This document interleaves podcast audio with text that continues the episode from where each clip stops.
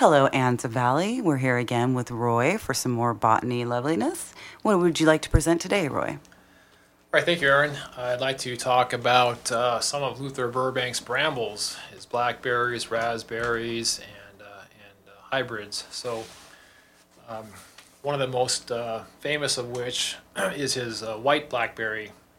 So, there was uh, a wild blackberry found in New Jersey that had berries that were brownish yellow. It was given the name crystal white but uh, the berries themselves were actually brownish yellow. And so what Burbank liked to do was take the unusual and um, bring out its best uh, characteristics even better. He liked to uh, sort of exploit those those rare traits and uh, make something novel out of it, as he felt that he could uh, do well selling novelties in his his uh, hybridization and his nursery business. So so he got uh, stock of the uh, crystal white blackberry, and he worked on it uh, to bring out the uh, the white trait. Uh, it's a blackberry with white fruit, so he was able to get that, and then um, the fruit itself uh, was not that great tasting. So what he did is he crossed it with a leading blackberry of its time called the Lawton, and there's a nice little write up in his 12-volume set about the uh, the horticultural uh, history of the blackberry. In fact, uh, blackberries as garden plants were basically unheard of until about the late 1840s, and then uh, the first name variety that uh, is mentioned is Dorchester. It was followed by uh, one called the Lawton, which is still around. And I have a hunch that uh, the blackberry called Darrow today, named after the scientist George Darrow, may be a renamed Dorchester, but that's another story. So, anyway, he took his uh, his modified crystal white blackberry and crossed it with the Lawton, and uh, uh the resultant progeny of course, were all dark berried, but uh, as he found out, independently of what Mendel found out, is if you cross those again in the second generation, is when you, you see the segregation of traits, and so that way he was able to get a combination of the white uh, uh, color and the good flavor. So, and uh, that uh, the, the, final result of uh, those experiments was introduced in 1894 as a blackberry called iceberg. So uh, there was someone named John Nettleton who unfortunately has passed away. I had the good fortune of meeting his brother Randy and his wife Mary uh, in Corona, uh, California, a few years ago. Anyway, it was John Nettleton who found uh, a white blackberry growing on an abandoned farm in Indiana uh, back in 1970. And so he grew it for a number of years, and then later, as in probably about 30 years later, he decided to take a patent out on it. And um, it is now known as the uh, the Nettleton White Blackberry, and I have reasons to believe that it is the original uh, iceberg uh, blackberry that Luther Burbank had uh, developed. So, and then there is uh, someone has pointed out, I believe one of uh, Burbank's auto, one of his his biographers, excuse me, pointed out that Luther liked to breed plants in the musical term octaves so he would take something, take a hybrid, and try to improve it an octave higher, uh, as he was very keen to uh, uh, perceiving the different aspects of a plant. And, and so in 1916, he introduced uh, another white blackberry called the Snowbank. And so I have the good fortune of growing both varieties. Uh, one I acquired as the Nettleton, and I believe is his original Iceberg of 1894 and then of course his uh, improved white blackberry, uh, that being the snowbank. It's, uh, it's an erect stem, it's, uh, it's, a very large growing plant, especially under good conditions, and produces an abundance of uh, white blackberries. So, and that was 1916, its year of introduction. So in addition to uh, the novelty of a truly white blackberry was a thornless blackberry. most people familiar with blackberries may dislike them on account of the thorns. Uh, rip your skin open when you're looking for the right fruit. And so um, Luther Burbank tried as far back as 1880 uh, to develop a thornless blackberry from a variety then called the Wachusett's thornless. and he writes in his autobiography that uh, he just sort of ran out of time and sort of abandoned those experiments. He had other things he was working on that were higher priority, so they never came to fruition in both the figurative and literal sense of the word. But then later, his friend David Fairchild, the famous plant collector, sent him um, plants of a wild blackberry found in North Carolina, uh, believed to be Rubus canadensis, and it was nearly uh, totally thornless. And so uh, Luther Burbank's interest was rekindled in his um, idea of producing a truly thornless blackberry. And so from that uh, strain, he was able to produce uh, a truly thornless uh, blackberry. And again, it lacked the flavor, so he was able to fix the trait of thornlessness to a high degree and then uh, crossed it with a number of other good flavored blackberries of its time. And uh, he writes that in 1906 he had an especially good uh, plant that was further developed, and so it was introduced as the the thornless blackberry. So, in additional research I've done, I've come across, uh, especially in uh, Professor Howard's compendium, his 1945 compendium of Burbank's plants, there are actually two thornless blackberries, one named Santa Rosa and one named Sebastopol, and they were both listed as a year of introduction of 1920. So, I'm a little perplexed at this point. I've done a lot of searching around and a lot of thinking about this. And so I, uh, it's a little premature, but I'm suspicious that perhaps uh, the thornless blackberry, known today as the Oregon evergreen thornless, uh, maybe it, in fact, is one of the two. Although it's it's just speculation at this point. But I do have the clone that is growing at the Burbank Home and Gardens, and it is truly thornless uh, and does produce a lot of fruit. It's almost a, a weed, if you will.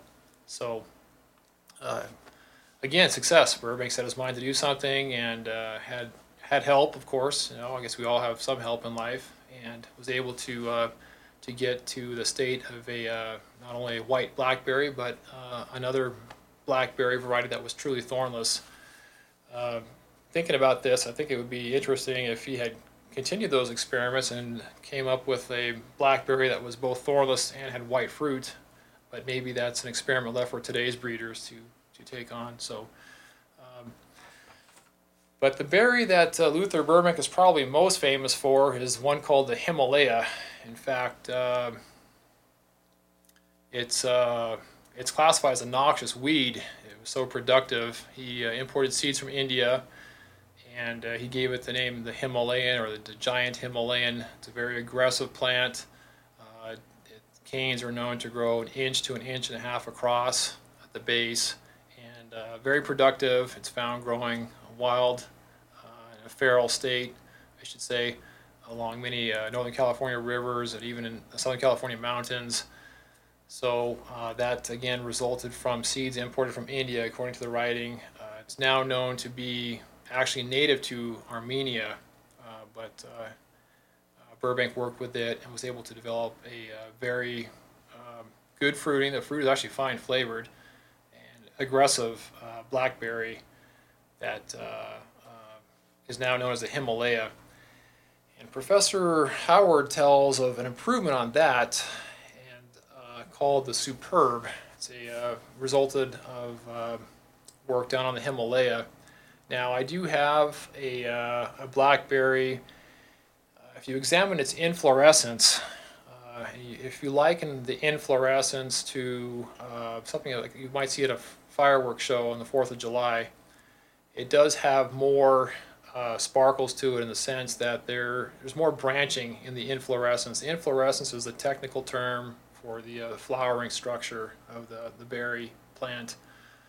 And uh, it uh, I did find a clone of uh, what is I was told was Himalaya, but I believe could be his uh, improved Himalaya called Superb that has uh, additional berries, uh, a, a, greater arrangement of berries, if you will, on in the inflorescence than does the typical Himalaya, uh, as aggressive and uh, productive as it is. So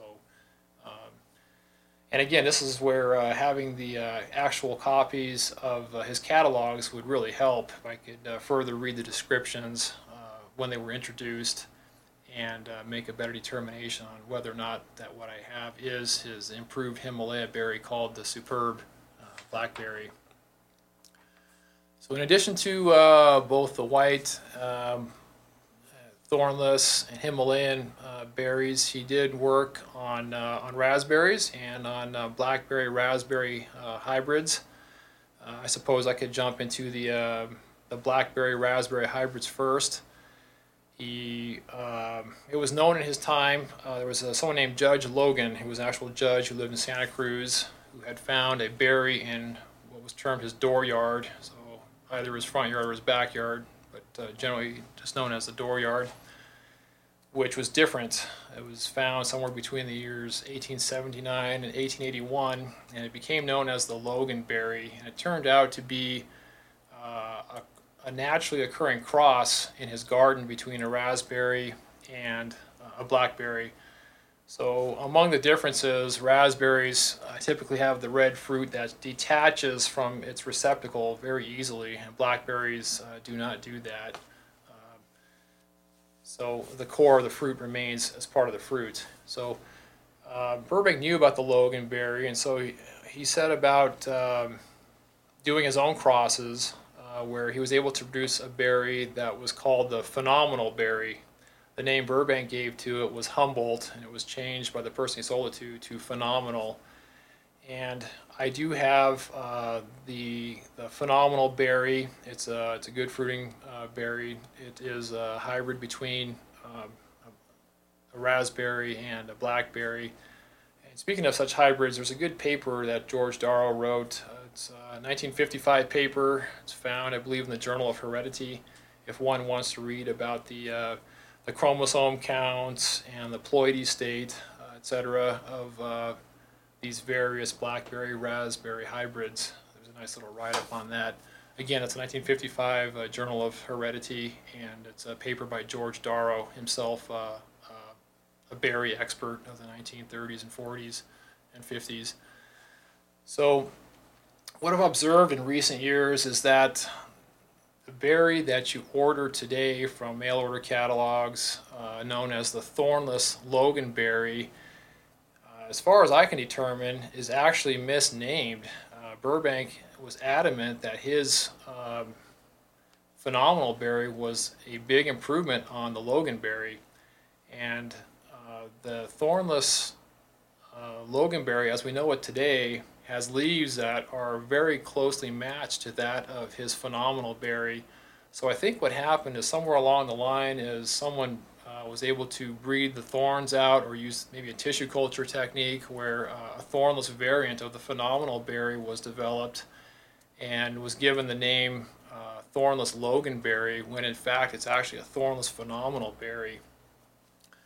I was able to get a plant of the uh, the so-called true loganberry sale at Green Scene at Cal State Fullerton from the Orange County chapter of the California Rare Fruit Growers. And uh, the leaves are different than, uh, uh, significantly different than the phenomenal berry and the, the berry that is now known in the trade as the uh, thornless loganberry. So, um, I'd also like to touch on uh, a raspberry called the baba berry. I uh, did some research into the baba berry, which is a uh, uh, a raspberry that does very well, especially in Southern California. It was heavily promoted in the 1980s, and so I checked the USPTO uh, website, that's the U.S. Patent and Trade Office, and read the patent on it.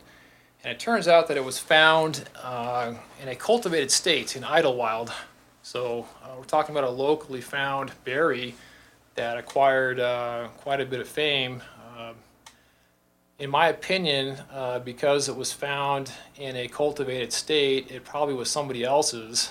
And in fact, not only that, I have reasons to believe, based on my copy of uh, the uh, Luther Burbank's 1893 catalog of new creations, uh, that it is his October giant.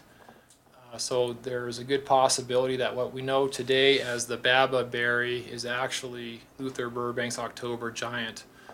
And there are others, uh, perhaps like Willamette, um, could be either uh, the Eureka or Dictator. Those were two other raspberries that Burbank had developed.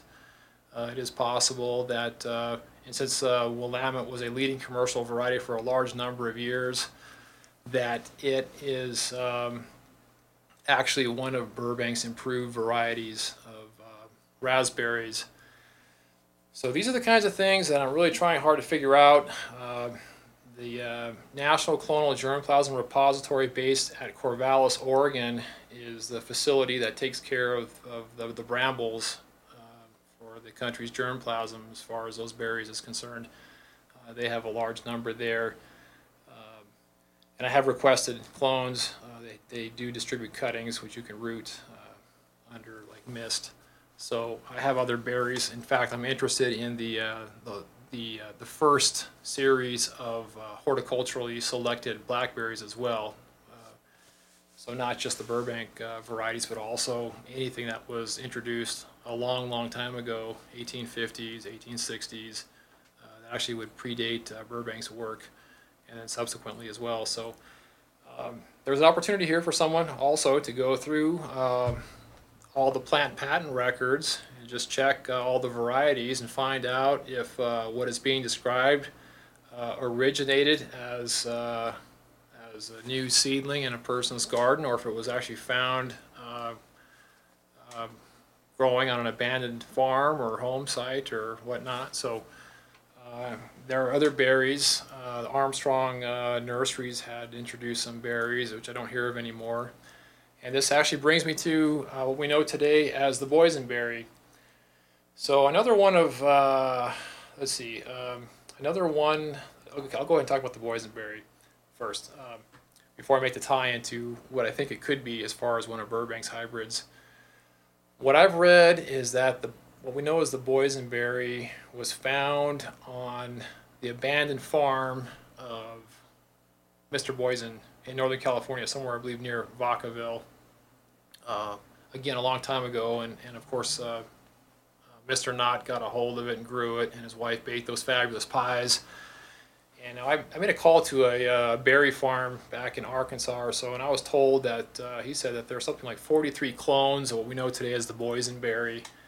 And so I uh, actually had the good fortune of meeting a lady at a, a, talk I went to that was hosted by Jack Christensen, the famous rose breeder in Ontario, California and it was her mother-in-law that was good friends with Mrs. Knott, and she has the original clone that was grown uh, by the Knott family for the production of those berries.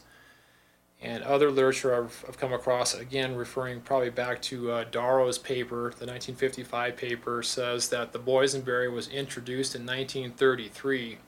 So, but we know, of course, from uh, the Knotts that they were baking pies with this fabulous berry. Um, as far back as the 1920s. And so uh, I'm not certain, but I have reasons to believe that what we know today as the boysenberry, or at least one of the clones, may be a uh, maybe Luther Burbank's Primus berry. who was like the his most significant of the three uh, raspberry blackberry hybrids, which was an intermediate uh, plant between a raspberry and a, and a blackberry and the flavor of the fruit was extraordinary, especially when cooked. So, uh, again, it's speculation. A lot of this is, at least, uh, it gets the ideas going and and um, offers some uh, avenues to chase down to see if I can uh, try and get more support in uh, of this theory that uh, today's boysenberry actually is Burbank's Primus berry dating back to the 1890s. Now, unfortunately, I was not able to get a, a clone. I do have uh, I do have boysenberries. In fact, I've ordered from several companies and, and checked around. People who are growing berries, but I was not able to get a clone that is known has a, a sort of a pedigree, if you will. That was known to have grown at uh, for the Knotts, which I'd like to do, and then uh, compare it and just see uh, if some further work can be done. But uh, taking the big picture uh, into perspective, and knowing what I know now of what Burbank was able to do, there's no reason to think that his Primus wasn't as good or better than anything else he had already done and uh, would do later in life. So, uh, why that berry would disappear without a trace, uh, would be a mystery to me. In fact, uh, this actually leads me to an, a little bit of an off-subject topic. Is uh, the Burbank rose um, was a very popular rose in this country in the 1930s, and nowadays it's it's basically extinct. It's virtually extinct in this country. I, I have noticed that uh, there are two rose firms in Europe, one in France and one in Germany, who had uh, offered the Burbank rose, which looks strikingly similar to the, the Peace rose. Um, again, this is like a, a, another tangent, but uh, so for some reason, a lot of Burbank's plants have been renamed and um, or have disappeared. And getting back to the berries, I don't know. It's just speculation, but I would like to get a better answer on uh, how close uh, the boysenberry uh, is or could be to uh, Burbank's Primus berry. And for that matter, there was uh, a Mr. Young who had developed the Young berry, which is again very similar to uh, the boysenberry and probably the Primus as well. And I had read somewhere it was he had done it as far back as 1905, and it wasn't introduced until much later. So, uh, but it probably is different. I think he had actually used the phenomenal. He actually used one of Burbank's hybrids to produce uh, his young berry. So, um, another little puzzle, another little uh, jigsaw puzzle to solve, and it'd be nice to find these plants. There are some. Uh, there are other uh, blackberry uh, strains, other blackberry varieties that Burbank produced. I think he called one Wilson's Junior, one Early Harvest. I do have a blackberry I acquired from a uh, nursery back east, uh, probably the Midwest, Arkansas. That's called the Rosebough. And uh, again, it'd be speculative for me to say that it's a Burbank variety, but it could be. It, it, it, it's a nice little blackberry, and so I don't know. There's definitely some potential here, especially for people living uh, in the eastern part of the United States uh, with the older, uh, even non-Burbank blackberry varieties. Just checking around old home sites, uh, they may find uh, some uh, a wild stand, a feral stand, if you will, of blackberries that might be one of the lost name varieties, such as the Dorchester or Kittatinny or the Snyder, in addition to the Burbank varieties. So a lot of opportunity here if you want to make a discovery. Um, and if you happen to you know, be fortuitous enough to be uh, in the area where these can be found, um, for that matter, uh, even uh, places locally like the Los Rios Rancho apple orchard. You know, I talked to someone in the Nature Conservancy, or the operation that runs that place, that they they had some blackberries they were trying to exterminate up there. And I don't know, maybe they are just you know so-called just Himalaya blackberries, or maybe they're something else. Uh, those are the kinds of leads that are, are helpful. Um, plants need to be evaluated, preferably propagated for evaluation, and then further study can be done and, and determinations can be made and the record can be set straight. So it's neat stuff. I really like it, and uh, there's a lot to do. I get the impression that Luther Burbank got out of bed and hit the day running uh, as much work as he did. In fact, there was some some evidence to that effect that he would walk at a fast pace down a row of plants and just uh, mark with the heel of his shoe the ones that were to be uh, saved and everything else was to be ripped out and uh, put in a big bonfire. So uh, the man worked fast and uh, definitely uh, uh, had the insight needed to make those decisions about his plant hybrids. But I think that covers pretty much the berries, the blackberries and raspberries. It's about all I want to say at this time. Okay, well, thank you, Roy. That was another interesting jigsaw puzzle of botany. If you guys have any information or any questions, you can go ahead and email Roy. Roy, what's your email address? All right, my email address is my name. It's rh Wiersma at AOL.com. That's R H W I E R S M A at AOL.com. Okay, if you have any questions or any information on the mystery of the berries or plums or cactus, go ahead and email us here at programming or email Roy. That's programming at 963 KOYT. Thank you, Roy. That was very informative.